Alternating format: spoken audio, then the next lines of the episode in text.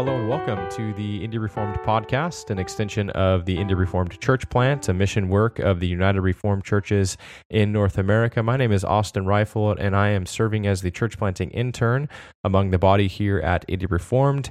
As you know, if you've been following us, we've been gathering on Sundays to study the book of Ephesians, and as well as that study through Ephesians, one Sunday each month, the third Sunday that is, we look at or we take up the topic of worship, and in order to take up that topic, we've been studying through the book entitled What Happens When We Worship by Pastor Jonathan Landry Cruz. And this week, I have the pleasure of interviewing Pastor Cruz regarding this book. And as a group, we've made it through chapters 1 through 4. And so really focus in the interview on these big questions like, why is corporate worship the most important thing the church is going to engage in? What is happening when we gather for corporate worship? Some distinctions between corporate worship and private worship, and then also looking at the distinction between the sacred and the secular. And so I do hope that today's interview is helpful for you as you contemplate, as you think about a theology of worship, which is, as Pastor Cruz and I will get into, a very important topic as we consider what it is that's happening when we gather on the Lord's Day for corporate worship. And the hope really is that, as Cruz argues in his work, or really one of his motivating factors of writing the book, is that when we come to a deeper and more rich understanding of what is happening at corporate worship, then that then drives our motivation for attending corporate worship with great excitement and confidence, knowing that God has promised to meet us there. And so it can instill confidence, and to where we know that God has promised to meet us there, and not only meet us there, but to also renew his covenant with us. So as we come with our guilt and shame of the ways in which we have broken his law or our sin against a holy God, we come, and God comes not with our guilt, but rather with his grace to assure us of the gospel promises that we've received in and through Christ Jesus our Lord, as his perfect righteousness has been credited to our account. And we stand before God as if we had never sinned nor been a sinner, but also as if we have lived perfectly as Christ was perfect for us. So that's what's happening at corporate worship, is God is renewing those promises to us. And so how much more of an understanding, or coming to this deeper understanding of what's happening at corporate worship, you can see how our motivation for attending corporate worship with great excitement and anticipation would naturally flow from a deeper understanding of what's happening there. And so I hope that you enjoyed today's conversation with Pastor Jonathan Landry Cruz. And if any questions arise out of the discussion today, please feel free to email those to indyreformed@gmail.com. And you can also spread this episode through the social media platforms, Facebook, Instagram, and interact with us a bit on the content. And we look forward to hearing from you. To that end, here's the interview with Pastor Jonathan Landry Cruz. All right. Well, this week we are joined by Pastor Jonathan Cruz, and welcome, Pastor Cruz. It's great to have you on the podcast as we talk through this very important topic of worship. Pastor Cruz is a minister in the Orthodox Presbyterian Church, where he serves at Community Presbyterian Church in Kalamazoo, Michigan. Pastor Cruz has also written several works, including The Christian's True Identity, What It Means to Be in Christ. He's written Hymns and Devotion, and also the book that we're interested in today, What Happens When We Worship. So Pastor Cruz, thanks for joining me today. Thanks so much for having me, Austin. It's good to get to know you a little bit and hear about the work there in Indiana. So hopefully we'll have a fruitful discussion today. Yeah, I hope so as well. As I mentioned before we started the recording, our group here at Indy Reformed has been greatly edified by your work, and we've had to really contemplate some of these questions in regards to worship, and the big question of what's happening when we worship, and have found it to be a fruitful time of studying together, and also reflecting, discussing what it is that's happening. And I think that it's really helped our group as we grow, as we aren't yet meeting for public worship, but intending to do so, Lord willing, in the coming weeks and months. And so thank you again for your work and how it's helped us as a young church plant. Thank you. Yeah, so if you could start by just giving a bit of your background in Christian life, and then also maybe pastoral ministry, and we'll go from there. Yeah, sure. I'm grateful to God that I've been raised, I was raised in a Christian home. I grew up in the Orthodox Presbyterian Church, where I'm a minister now.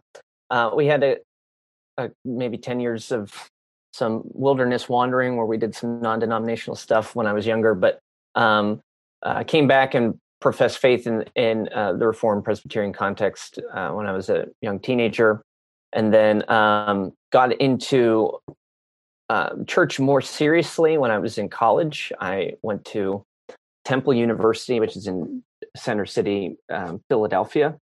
And there I started attending worship and became a member at 10th Presbyterian Church, which is a historic Presbyterian PCA church there with kind of a reputation for solid preaching and everything.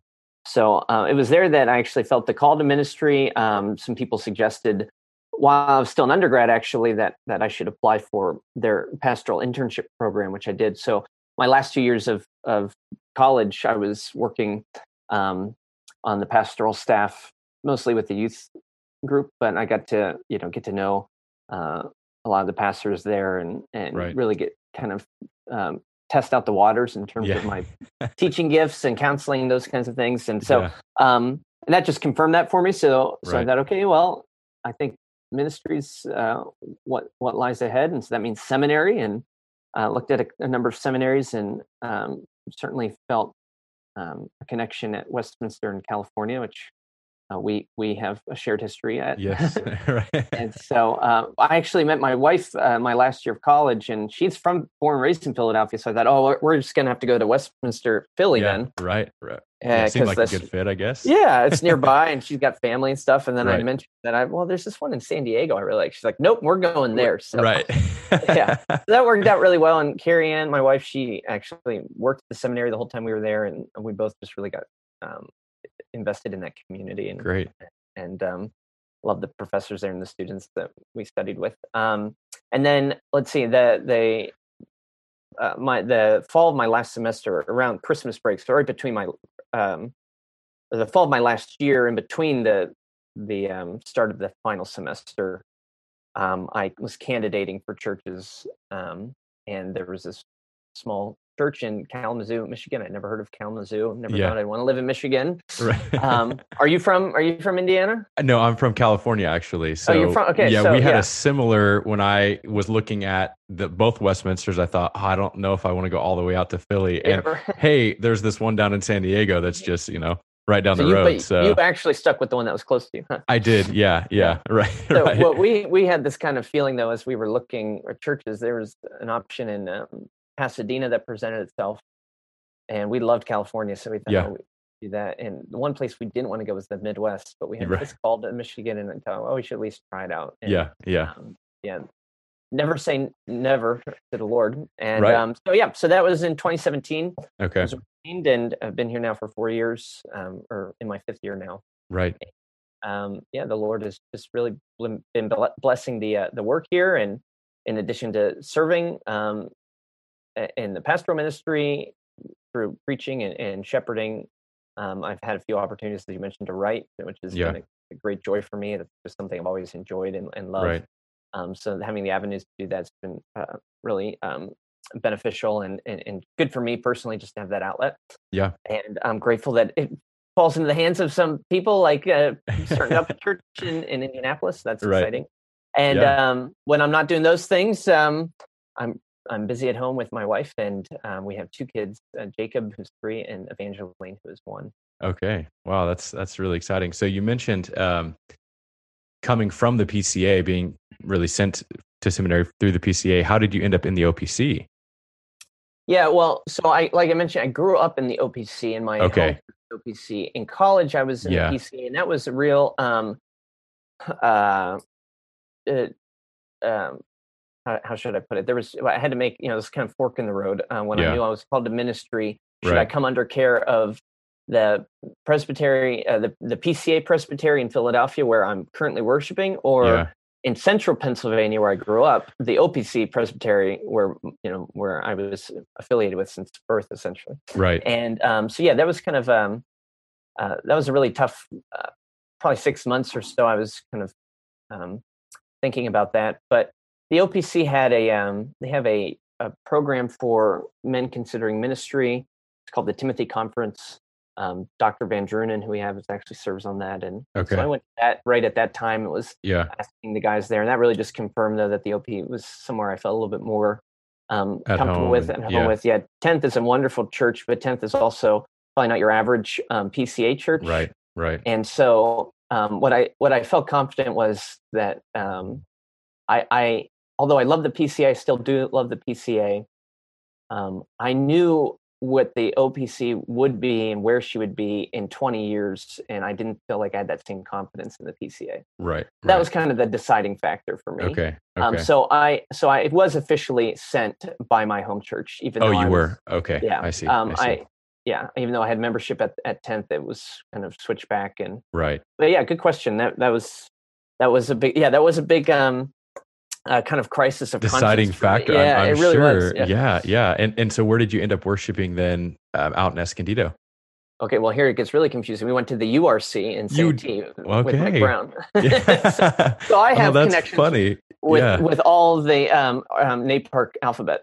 Right. Okay. Well, for our listeners, I didn't mention, but the OPC is really a sister denomination to our denomination, the URC. So there's some affiliation there through NAPARC, so it's we have this working relationship. So good to be able to collaborate in some ways. Right, produce the hymnal together, which I'm really proud of. Right. So, and I noticed your name on some of those. A few of them, hymns. So and we actually Mike Brown is a big part of that for those listening. And you might know now he serves as a missionary in Milan. Yeah. Right. Yeah. At Christ URC in Santee, where Godfrey now is the pastor, and kind of contacted the Salter Hindle people, said, "Hey, we really like these, here we sing them at Santee." That's how those made it in, is through Mike Brown's they were already considering them. And it helped when they heard from a pastor who wasn't, I think it helped that they said, "Oh, this is an OPC guy who wrote them, but a URC pastor that likes them." So they thought, look, it's the perfect, that's what we're going for. Right. Yeah. So that helped a lot. And then, so we were there for 2 years. And then the last 2 years of seminary, I got a full-time, kind of stated supply quasi internship. There was no pastor of a OP church in Temecula, which is about 30 minutes north of Escondido. They were in between ministers. And so I got to preach for them almost every week for the last about a year and a half, actually. Oh man, I bet that was pretty monumental in terms of your preparation for ministry. Very formative. Yeah, I talked to the profs there because it was basically a full-time job. Yeah, right. And I said, "Look, should I do this?" And they almost all said, "Your grades are really going to suffer for this, and you should do it because this is what ministry is about." This is a means to an end. This is what you're preparing for in some ways. Exactly. And, they said this is more important than some of these exams we're going to throw at you. So getting to be in the pulpit every week was so great, and I mentored with the church. Maybe this is more than you want, but the church appointed since they didn't have a pastor, they asked John Fesco, who was systematics at the time, to kind of mentor me. So we would meet every week and go over sermons and stuff. So that was just so helpful. Yeah. Wow. That's great. And so had you been at that point considering, so kind of transitioning now into the book, What Happens When We Worship, had you been thinking about this content? At what point did this kind of come onto your mind and you thought, "Hey, I ought to write a book about this"? And tell me a little bit about the background to the book. Yeah. Good question. The what became a good portion of the first chapter, I did write, I think maybe my first or second year of seminary. Oh, you did? Okay. Yeah. And then it sat for 5 years or so. Yeah. But it was. Did you at least use it for a paper or something, and you got some double work out of it? Sunday school, I think I used. Yeah. Okay. Yeah. Great. But that was something I've always not always, but when I started to take church seriously, which I would say in college, that kind of happened through being drawn in through the music ministry at 10th Presbyterian Church with the minister of music there, okay, who really got me thinking about liturgy and liturgy, you know, and how the reformers were thinking about the worship service. So that was kind of my avenue into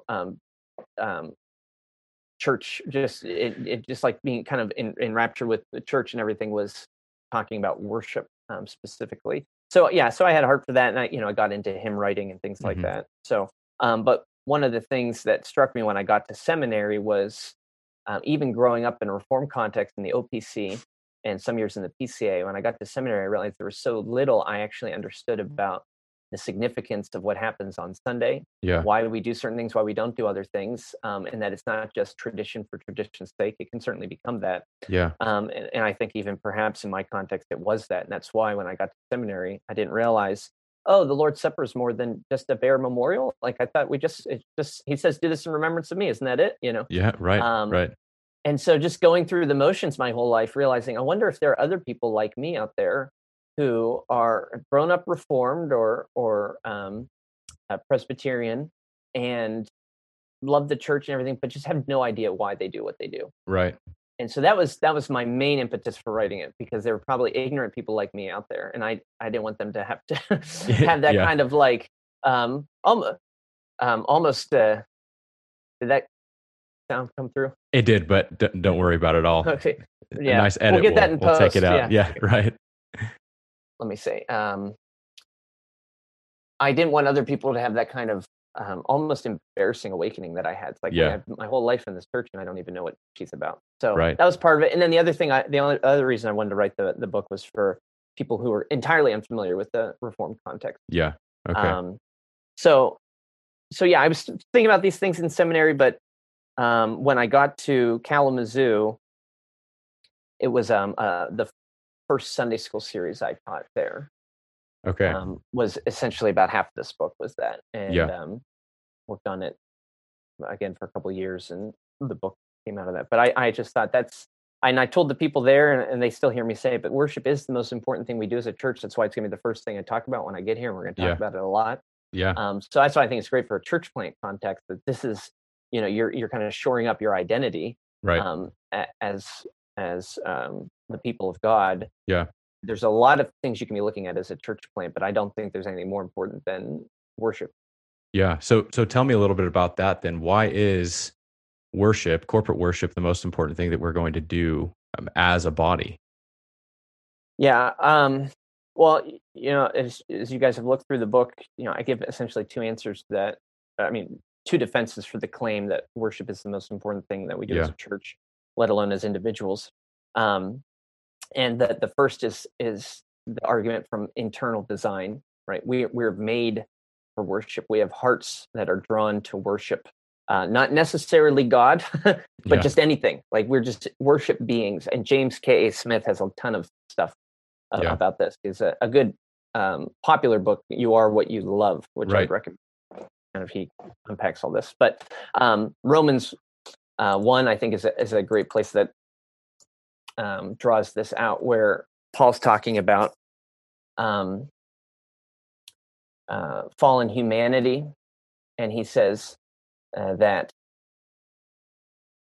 Romans 1, 24, therefore God gave them up in the lusts of their heart to impurity, to dishonoring of their bodies among themselves, because they exchanged the truth about God for a lie, and worship and serve the creature rather than the creator. This is his indictment against humanity. It's not that that we don't worship. We're supposed to worship. It's not that we don't worship. It's we worship the wrong thing. You know, in verse 18, we suppress the truth, and yet worship isn't suppressed. Right. Now we just worship the wrong thing. So we're made to worship. That can't be suppressed. We can suppress the truth all we want. We can exchange the truth all we want, but we can't exchange that impulse to worship. We can't suppress that. So that's it's just kind of how we're made. And then the eternal destiny is the other argument I use in the book, in that when you look at the church triumphant, Revelation, for example, the church, I think, has three main tasks here on earth, right? We are to evangelize, to make disciples, to edify, to build up, and to worship. and those first two fall away, right? We're not going we won't be evangelizing in the new heavens, the new earth. We won't be having catechism classes anymore. We will know as we are known, and yet worship abides forever. Yeah, right, right. So that if those two things are true, if you grant me those 2 points, right, that we're made for worship and we're remade for worship, that is, that's why we're saved, because we're going to worship in eternity, then it's something I think we should be good at, right? Something we should know what we're doing. We should know how to do. Yeah. That's a great point. Your point on Romans 1 was quite striking to me as I read the work, and I thought of, because I'm following your argument, and then you bring up Romans 1 and identify how these unbelievers who are suppressing the truth and unrighteousness are still worshiping, and just the very nature or us being made for worship. And even as we are suppressing the truth, we're still worshiping, but it's that we're worshiping the wrong thing. I thought that was a striking point. I think it could be a good apologetic today. You know, in Michigan, I don't know if you have these where you're at, but they're all over the East Coast, and they're in Michigan. In this house, we believe. Have you seen these signs? I haven't. No. Okay. Maybe I have, but I just have not. Well, they're written in the rainbow colors, and it says, "In this house we believe," and then it says, they kind of change from house to house, but it generally would say things like, "We believe love is love," "Black Lives Matter." Yes, I have seen these signs. Trans rights are humans' rights. Right? Yep, I got it. Yep. You know, it's just struck me. I mean, and really, they're everywhere, especially if you go to anywhere in the East Coast, Pennsylvania, Virginia, that kind of thing. But in our neighborhood, they're just all over the place. And it struck me that that's a creed, right? I mean, in this house, it sounds like you're starting the Apostles' Creed, right? And so it shows us that even that those who are kind of in the grip of pagan idolatry, not that you go up to your neighbor and say that, but those who have completely suppressed the truth, as Paul puts it, they haven't, and even though they would say that they have given up on religion, because you can almost imagine that everybody has that sign, thinks that religion, that they're very religious at heart. Right. Look, I need to have this creed. I need to declare something. I need to have a belief system. And so you just kind of, you can draw that to its logical conclusion, is that they're religious at heart. That means they're worshipers at heart. That right now they're worshiping this, this false agenda that's coming from the cultural elites and the moral revolution. So I think it's a powerful apologetic to start with our neighbors who show this impulse, say like, I want a purpose too. I see it, like I want to mean something. I want to stand for something. I want to give my life to something, just like you do, but I want it to be for something that matters and that counts. And that's real. Right. So I don't think church is as weird as maybe we think it is to our post-Christian context. I think the idea of what we do in church is, we see that all over the place. You see it at CrossFit, you see it on Amazon, whatever, people have all kinds of different worship centers that they go to. Right. But that impulse is there. It's on the surface. We just need to point it to people. No, you and I, we're the same. We both want to give our hearts to something. Yeah. That's a really great point. And you brought up James K. A. Smith's "We Are What We Love," or "You Are What You Love." And you got into a little bit of that in terms of the cultural liturgies, but he goes through that whole anecdotal story of the mall and walking through this, liturgical form when you walk into the mall and the material possessions and such. And that, I think you're right. That's a really good point in terms of our apologetic to our unbelieving neighbors, that they are also worshipers at heart. And you can point to these certain things. That sign, we spent some time in Colorado and saw that sign everywhere, but I had not thought of it as a creed in that way. Our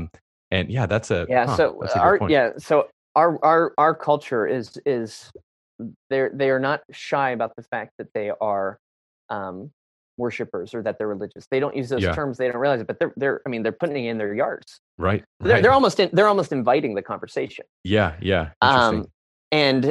And as I talk about in the book, the fact that we're all worshipers just kind of heightens the seriousness of the need to worship the right thing, because in Scripture, worship. It's shown to us in Scripture that we become what we worship. We're shaped into that which we worship. We reflect what we worship, and God's his kind of claim to Israel, his his indictment against Israel for the golden calf incident is that they're stiff-necked, like a stubborn ox. Just like that calf you made, now you're stiff-necked too. Right. And the, Psalm, I don't have the reference. Well, Psalm 115 talks about how the idols are deaf and dumb, and those who worship them or trust in them become like them. Right. Yeah. So our neighbors, it's like, hey, you want to worship this thing? That's fine. You're going to become like it. That's the scary part, right? Yeah. Whereas when we worship God, what's that mean? We become like Him. Wow. Yeah. Who wants to miss out on that? Right. Yeah. That's a really great point. And to your second argument, the eternal destiny, as striking as Romans 1 was for me with the internal design, so too was this breakdown of the threefold mission of the church: evangelism, disciple making, and worship, and how you showed that disciple making, evangelism are all a means to the end in some ways, that we are evangelizing to bring people in. And then when we bring them in, we're discipling them. And in the context of the worship service is where that discipling happens. And so I thought that was... And we're discipling to make them better worshipers, right? Yeah, right. So talk a little bit about that, or flesh that out a little bit for me, and how that is too a great, because what I see in the church today at large, I'm making a broad brush here, is that there's a lot of emphasis, a lot of focus on we need to go out and make disciples, we need to be evangelistic, we need to be missional. Missional is a very a buzzword in some ways, and not to say that they're undermining corporate worship, but I think that there's that risk that we could be undermining corporate worship if we aren't recognizing what we're doing those things for. Have you seen that a bit as well? And was that some of the motivation for making that eternal destiny argument? Yeah, I mean, I don't know if I'd say it's the motivation. I'd like to think my motivation is simply that it's there in the Bible. Yeah. So I want right. Good point. Yeah, but I mean, have I seen it? Yes, I've seen that. We have a family at our church coming from a context where they said that the church was that their previous church was all about evangelism, outreach, the lost, so much so that it's like, does God matter even?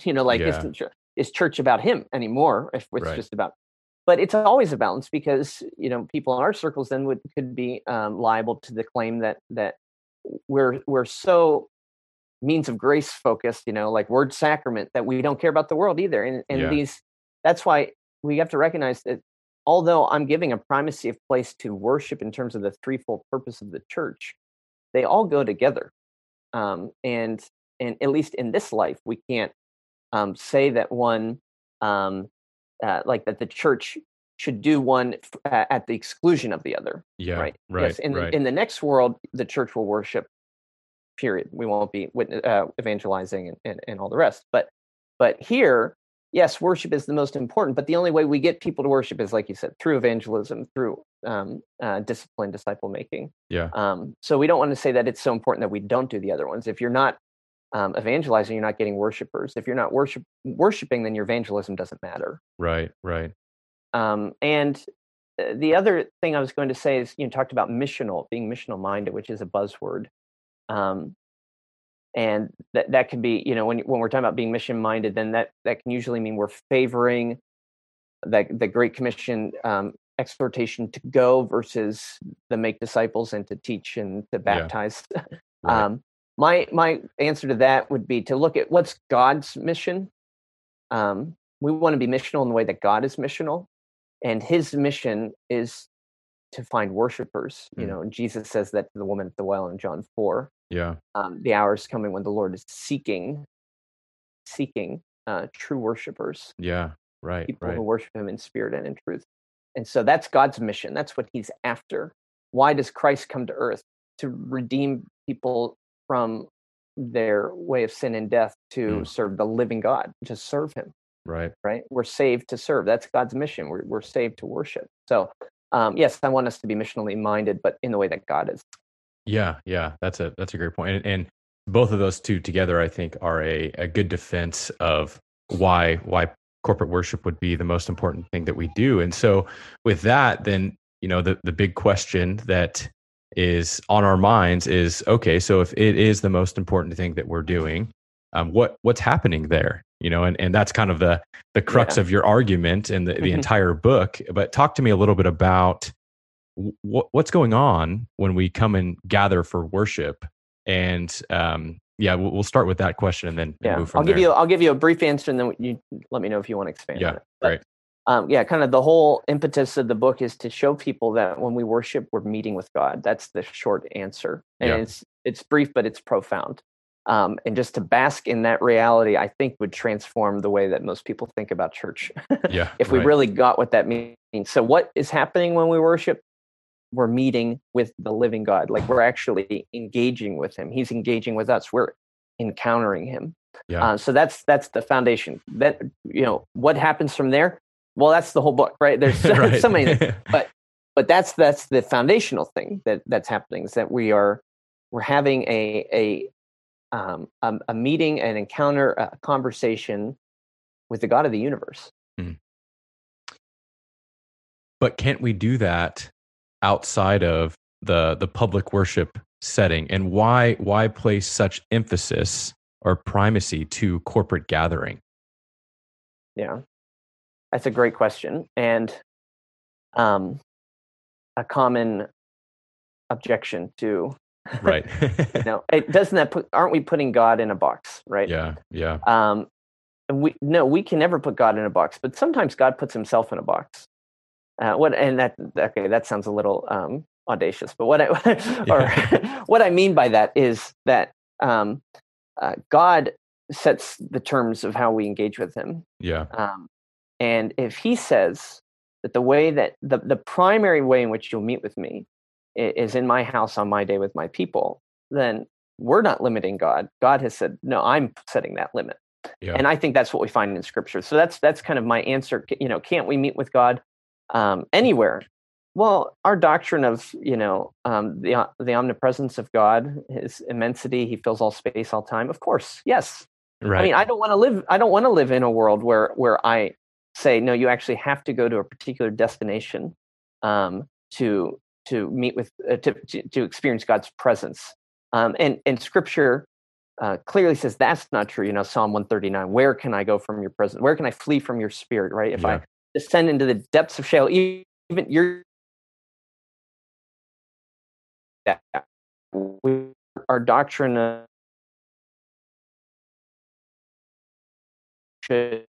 objection, if people say, are you saying that, you can't encounter God anywhere? No, we're not saying that. But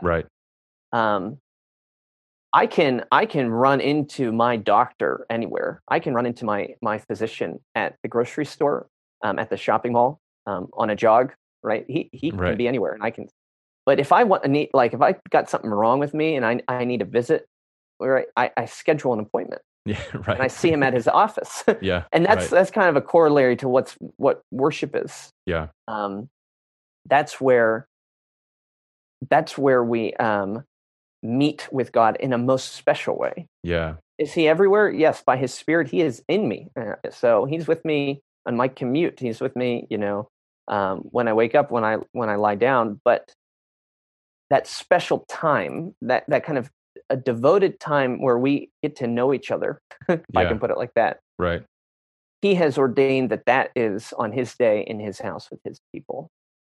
Yeah, that's a great point, and has been very helpful for me as I've, I didn't grow up in the church, but then also wasn't exposed to the Reformed faith until later in, my Christian life. It wasn't until about 2 years before seminary that I came upon this, or it came upon me rather, the Reformed faith and Reformed worship and such. And the whole idea of primacy to corporate worship was quite hard for me to grapple with, because I was in the world or the culture of, private Bible study, hearing from God directly. And so this idea of meeting God where he's promised to be has brought great confidence and security to the Christian life, knowing that God has told us that he'll be there. And you don't have to go searching for him in places that he hasn't promised to be, which is what I did for several years. And it often ended in great distress and worry, not knowing, did I have an encounter with God today or not? And it really ended up being my emotions that day, right? If I was feeling like I had a good day or not, then on the good days I met with God, and on the bad days I wasn't devoted enough, which is so detrimental to the Christian life.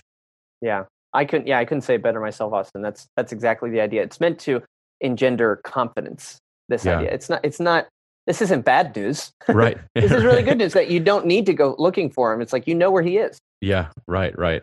That's so how would you then, or maybe how have you helped your people to understand those like me who have come out of a world of, you know, quiet time, private devotions and such, not that those things are bad or wrong, but if the emphasis is placed there, there could be some, a lack of confidence. How have you helped people to see that this is what God's word, in fact, says, that the primacy of corporate and how that does bring confidence? Have you noticed that you mentioned that when you first got to your charge at Kalamazoo, you went into this content? What was this new for people in the Reformed faith? Or was it just truing up some things that they already knew? Or had they fallen into maybe some placing primacy in the wrong place in some ways? Or maybe speak to your personal experience in the life of a pastor when you're engaging with this content? Yeah, that's a difficult question. I think when I was initially teaching it, when I've revisited it since then, we have people in every one of those categories, right? People who are yes and amening everything I say. Other people thought, oh, I never thought of it like that, but that makes sense. Or I couldn't quite articulate it like that, but I knew it, you know? Right, right. Then other people who are thinking, wow, I really missed this. I got to change. And then you still have others who are saying, no, thank you. Yeah, right. It's just because I write a book on it doesn't mean that everybody in my church does what I would love them to do. Yeah. You'll learn that as a pastor.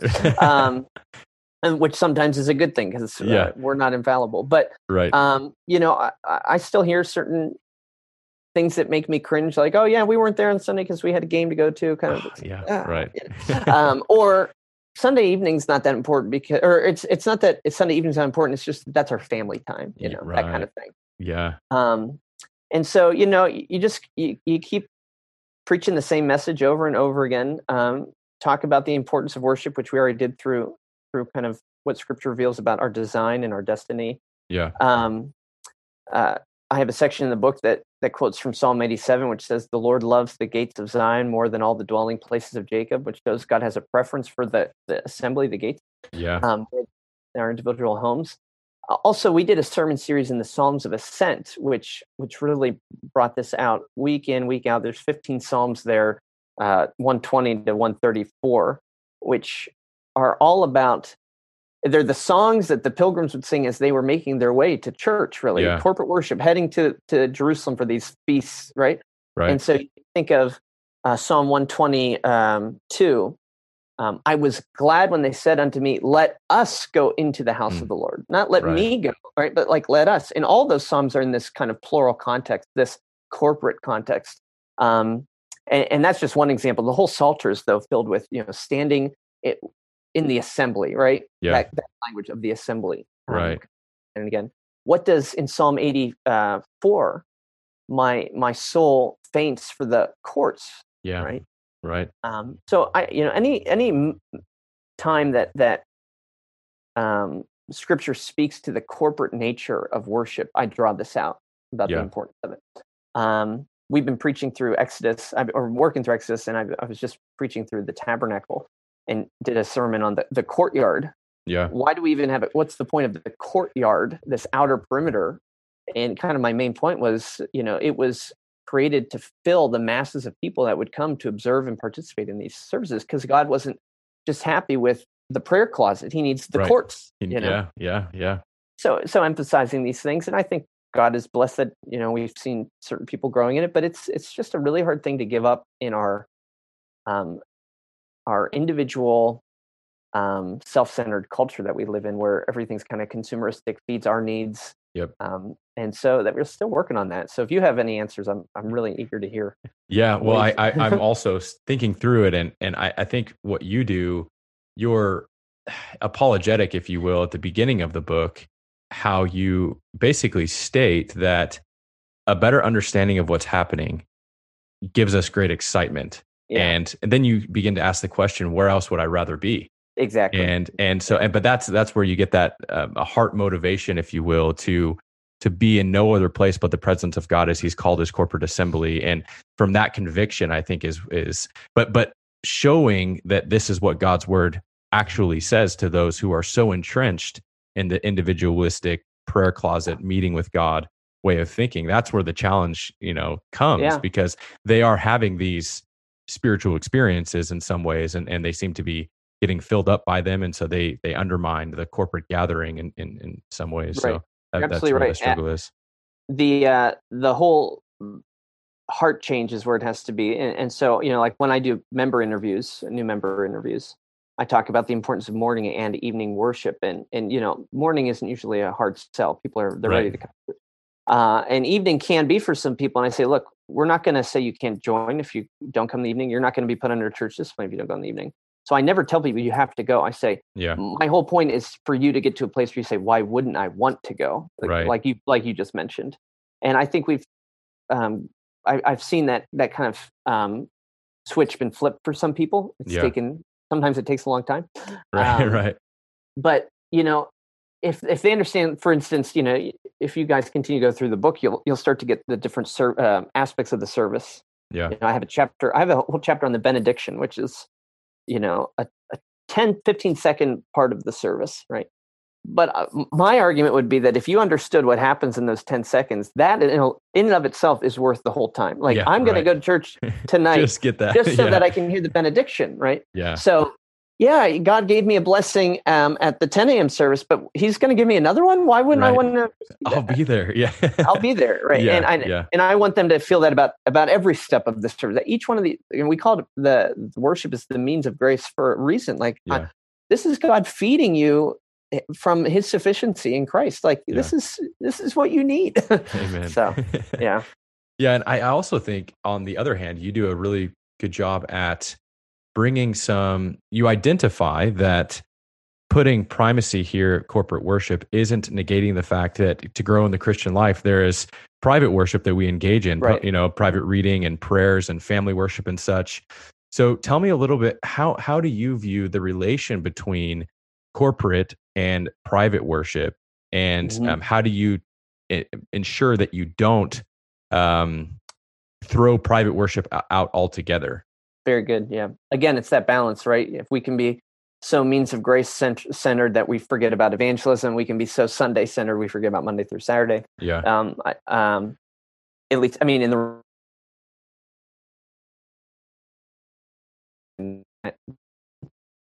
book that happens the rest of the week. That corporate worship is meant to kind of inform, and to our. I'm hoping when people say they're learning how to, right? So our services are filled with prayer. We have prayers of adoration, prayers of confession, prayers of intercession, prayers of lament punctuated throughout the service. We're hearing men of God, you know, the elders participate in our service at our church.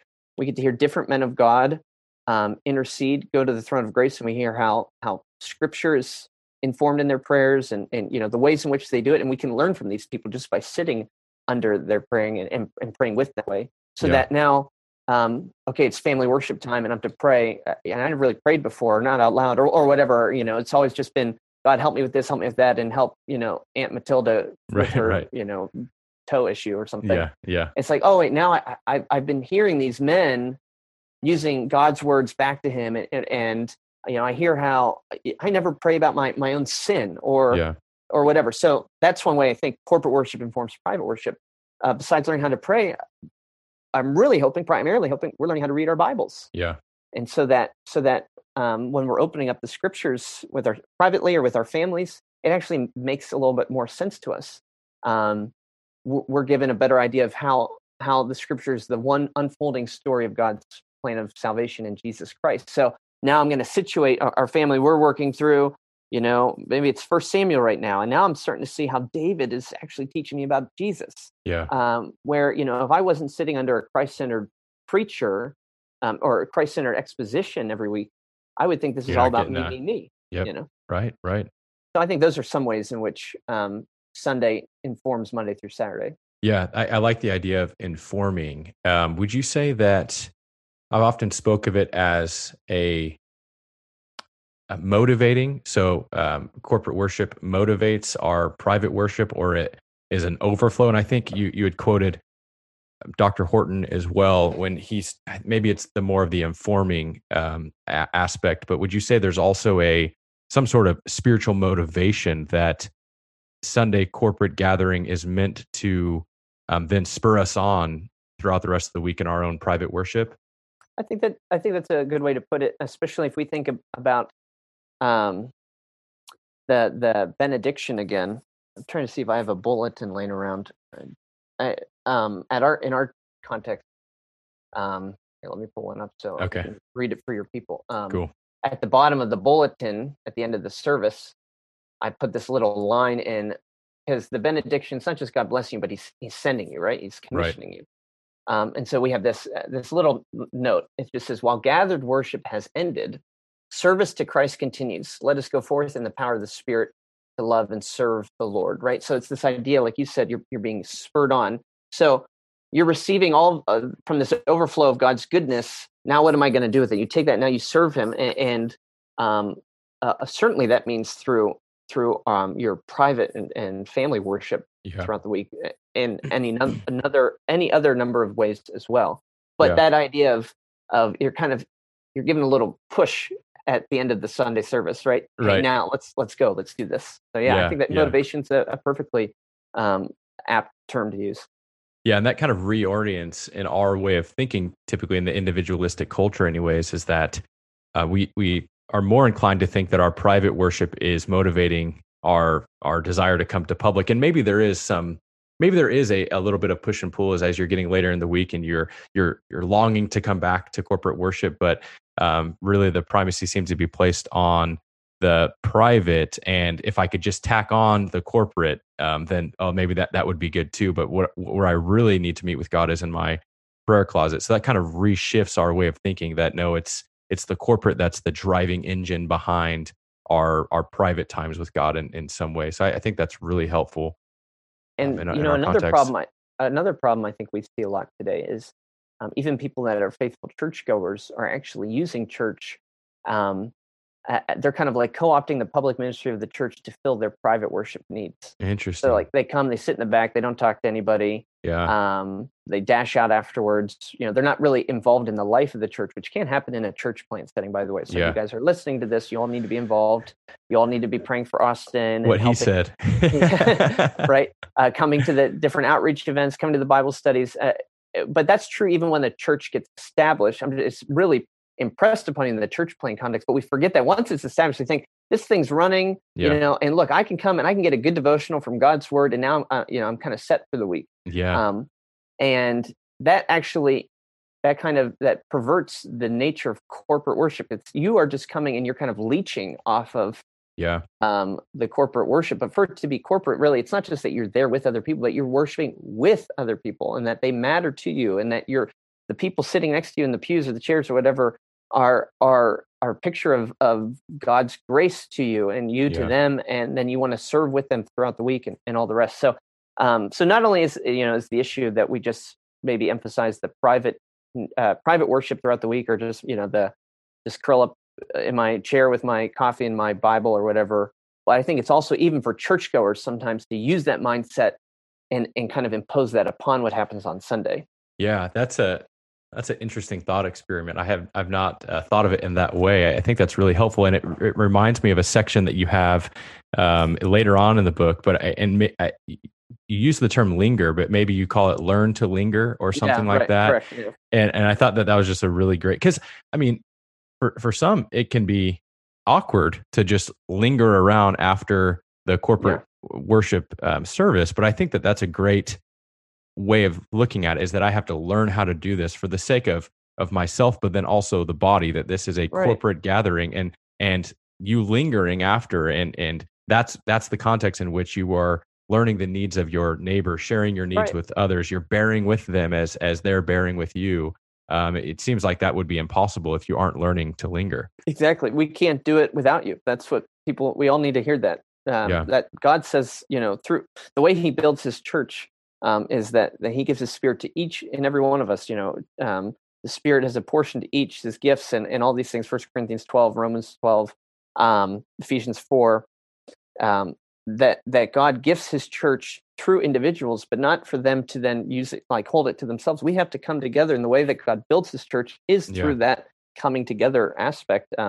So yeah, the church can't do it without you. Yeah, that's a good way of looking at it. And you know, something that comes up in this regard as well is, and something that you got into in the book, is the sacred secular distinction. And we find ourselves in this context where you often hear the phrase, I'm spiritual but not religious. And so in that regard, everything has become sacred, right? Mm-hmm. Everything has been turned into the sacred. But maybe you could also think of it in the way that everything has become secular in some ways. In other words, the regard for coming to a sacred place to worship has been undermined by everything now becoming secular, or in the other way, everything becoming sacred. So have you found that to be an obstacle when you are, say, giving the Sunday school class, that you've noticed that people have turned everything into sacred or everything into the secular? I mean, how have you engaged with that way of thinking? Yeah, it's kind of that idea of everything. If everyone's special, no one is. Right. Yeah. Right. Yeah, I don't know if I'm just trying to think anecdotally if I've received much pushback on that idea in my context. I'm not sure that I have. Although it goes there. There's certainly a corollary or an overlap between this idea and the private versus public idea. Yeah, right. And so the people who want to claim that the private's enough are those who claim everything's sacred. Yeah. Right. And so, I mean, God discriminates, and that always rubs people the wrong way. And he discriminates between goats and sheep. He discriminates between holy and profane, common and sacred. And so there are certain things that in God's design, his schema, that are just more special than other things. Yeah. And we just kind of need to stomach that and be okay with that. And then just say, I'm not the one who gets to decide what is special, God does. And I want to pursue after that. Yeah, I think that you really help us to understand that by working through, I mean, all of Scripture really testifies to that idea, right? That God discriminates, especially in terms of his holy place, how he sets up the place in which he meets with his people. And then oftentimes the thought is, well, in the new covenant, all of that is thrown out the window. But I think that you do a helpful job to show that, in the new covenant, the place, in a sense, becomes spiritual, that we aren't having to go to a particular location, and really you show how, or the how you say is Jesus, and the place is heaven. And so you show this shift that it's no longer the physical tabernacle, but rather we're gathering with the saints, still gathering corporately in a particular place that's designed or set up by the church officers and such. But now the place that we're worshiping is heaven, which is really fascinating to think about, because if we understood that, then we would also be asking the question, where else would I rather be? If I can go and I can join the heavenly saints in this worship of our triune God. So can you talk a little bit about, the place is heaven? Expound on that a little bit for me. Yeah, well, that's straight from Hebrews 12. Yeah, right. So it says, Hebrews 12, beginning verse 18, you've not come to what may be touched, the blazing fire and darkness and gloom. And it's that idea of Mount Sinai, right? That's how the old covenant used to worship. That's not how it works anymore. You've come to Mount Zion, the heavenly Jerusalem, and to innumerable angels and festival gathering, to the assembly of those who are enrolled, the firstborn who are enrolled in heaven, and to God, the judge of all, and to Jesus, the mediator of the new covenant. And spirits of the righteous made perfect. So, I mean, that is heaven, right? Where are the spirits of the righteous made perfect? That's not here, right? Yeah. Where are the angels in festival gathering? That's not here. That's heaven. So how is it that we come to this place? Hebrews makes it very clear that the only way we get close to God in any sense is through Jesus, through faith in him. And through his blood, that we've been sprinkled with his blood, therefore we are made. We're now equipped to enter into the heavenly gate. We're qualified. That's we're qualified. So obviously, there's no magical transportation that happens before our eyes at church. Which is why you can go your whole life like I did. just thinking that church is just something you do. It's just part of the routine. It's just, you know, you follow the motions. Yeah. But when you learn that there's an invisible reality, a spiritual reality that's taking place, that you are in God's presence, not so much so that he comes down to us, but even more so really that he's bringing us up to him. Yeah. Then, okay, now I'm paying attention. Right. Now, you know, now I want to be there. Now I'm going to be there on time. Now, yeah. You know, I'm not going to sacrifice Sunday for other things that are competing in my calendar. Yeah. So that's how it happens, though. It's through faith in Jesus Christ. There's another line in Hebrews that says, since we have a great high priest who has passed through the heavens, Jesus, the Son of God, let us hold fast our confession. We do not have a high priest who is unable to sympathize with our weaknesses, but one who in every respect has been tempted as we are, yet without sin. Let us with confidence then draw near to the throne of grace, that we may receive mercy and find help in time of need. So how can we get to the throne of grace? Well, the two verses before just said Jesus is the one who passed through the heavens. He's there. And so if you have him, if you are in him, you're there too. Yeah. So it's because the man of heaven, it's because by faith we're in the man of heaven that we can say we're also in the mansions of heaven. We're in the worship places of heaven. Yeah. On Sunday. Right. Yeah, that's a great point. We're studying Ephesians, as I mentioned as well. So in tandem with this book and Ephesians 2, Paul says that we've been made alive, we've been raised with Christ, we've been seated with Christ in the heavenly places. And so it's been nice to be able to make that point of heavenly worship and then look at to see what Paul is saying in relation to us being seated with Christ and say that this isn't a foreign idea to the new covenant. It's in fact what the New Testament authors are pointing us to time and time again, that there's this heavenly reality that we've been drawn up to by the Spirit through faith, which is that's a fascinating way of thinking of corporate worship gathering and such. Yeah. So really the last section that I want to get into, if you could tell me a little bit about this, us coming to corporate worship as a covenant renewal. And I know that you were going to, basically that's the rest of your book in terms of breaking open what that covenant renewal looks like. But for those that aren't maybe familiar with corporate worship as covenant renewal, can you just give a bit of a exposition, if you will, on what this means? Yeah, I'll try to keep it really simple. So a covenant is a relationship, and God enters into relationships with his people in Scripture, which is always covenantal then in dealing. It's a binding relationship. Sorry, I should go back and say covenant's a binding relationship. It's established by promises and commitments. And so we're in relationship with God in Christ. There's a covenant, right? We are His and He is ours. The idea of covenant renewal comes up in the Old Testament a number of times after Israel, who has this relationship, this binding relationship with God, breaks it. Yeah. Right. Again, we're in Exodus, and they, the golden calf, and what does Moses do immediately? He breaks the two tablets of stone to signify what they've just done. You've broken your relationship with God. God's gracious, and afterwards, what do we have? A covenant renewal ceremony. Mm-hmm. We're going to do this all over again. You're going to hear the law again. We're going to do the sacrifices again. And this just comes up again and again in Scripture, where when the people have forsaken their God or have been faithless in their relationship with him, God returns to them and says, look, you have plenty of reason to think that I would just cast you off and have nothing to do with you anymore. But I want you to know that even when you're faithless, I'm faithful. And so let's do this whole thing again, just so that you know. It's not because I'm making a new promise to you. You know, the way God is like he makes one promise. That's all we need. Right? He's like, but you need to hear me make it again. Yeah.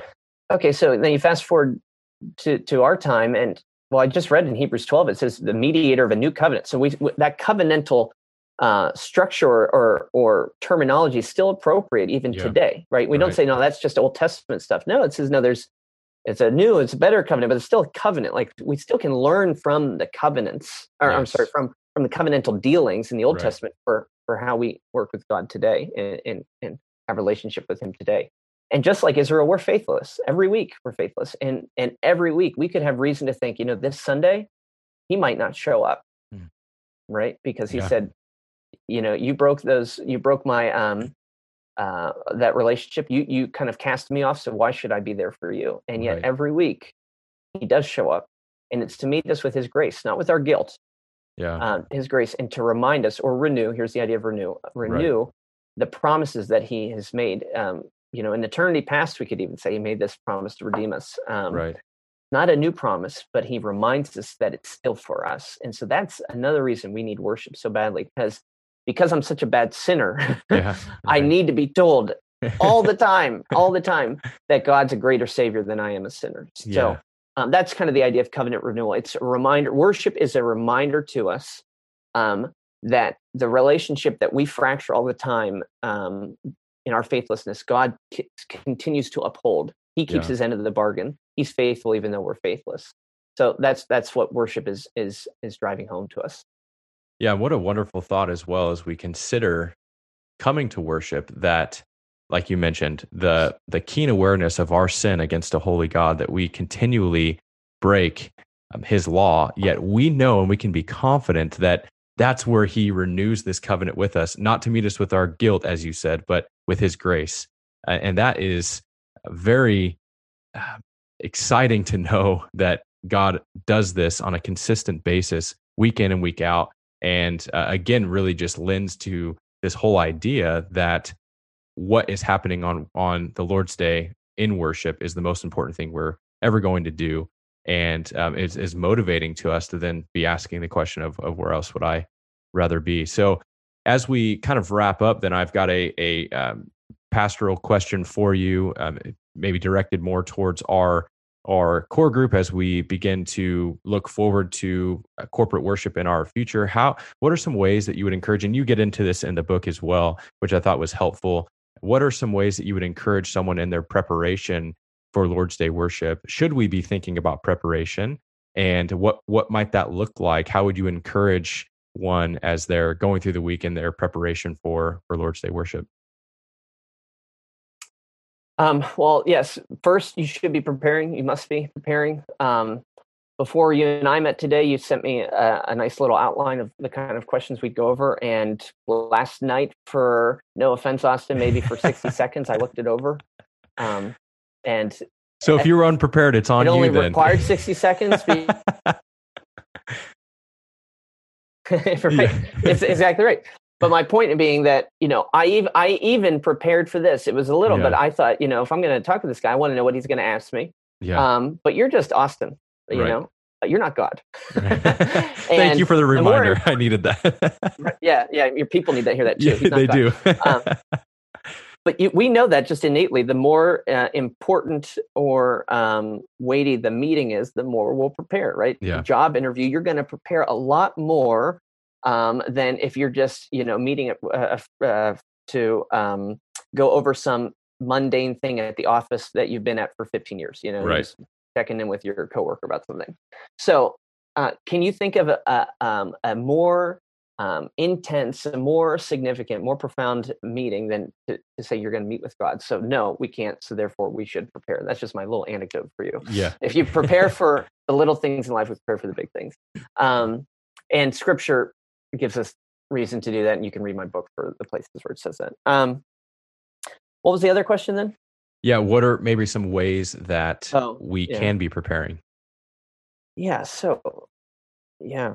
Well, you guys know that what you're going through, which is great. So Austin wants to do expositional lectio continua, is the fancy Latin phrase, right? Continual reading. So you know you're going through Ephesians each week. Yeah. You don't need to be surprised. And so since you know that, I would say that you should be. Now I'm talking to the people. I just realized I've just switched my. Is that okay? That is okay. Yeah. Okay. Well, then you guys should be. And if it's not, they have nothing to say about it because it's already happening. So yeah, that's right. Go right on. I was going to say you should be reading the passage before and then praying over it. And also when you read, let's say, okay, we're going to be doing Ephesians 4 this, you know, on the 29th. And so you read it throughout the week or maybe Saturday night. But as you read it, then you think to pray for Austin. You know, he's the one who's been studying this all week. And it's not just that I'm praying for him that he does well and that he says what's true, but it's that it's almost like you're praying for your own benefit. If Austin doesn't get up and do what he's supposed to do, then you miss out. Yeah, right. So when we pray for our pastors, we do it in a sense selfishly, but it's not selfish. But we do it because, you know, that he is God's instrument to benefit me through his word. So of course I'm going to pray for him. I'm trying to think what else in your context in terms of preparing for worship. Because are you guys?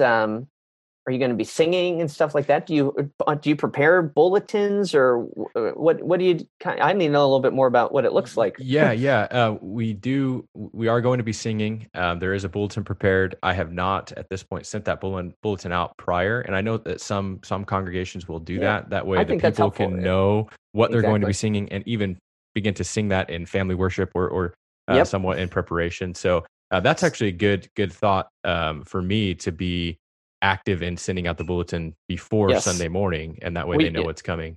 We put it on our website every Thursday night. Oh, you do? Okay. Yeah. And do your people know about this? Do you know about this? Yes, I've been. That's been a great help to us as we've been meeting in the home and singing from the Psalter Hymnal and using the tunes that are there and to accompany our singing. So have been plugging that app there and trying to get the people because if they know that what they're going to sing on Sunday and they haven't heard it now, it's real easy to listen to the tune beforehand. Right.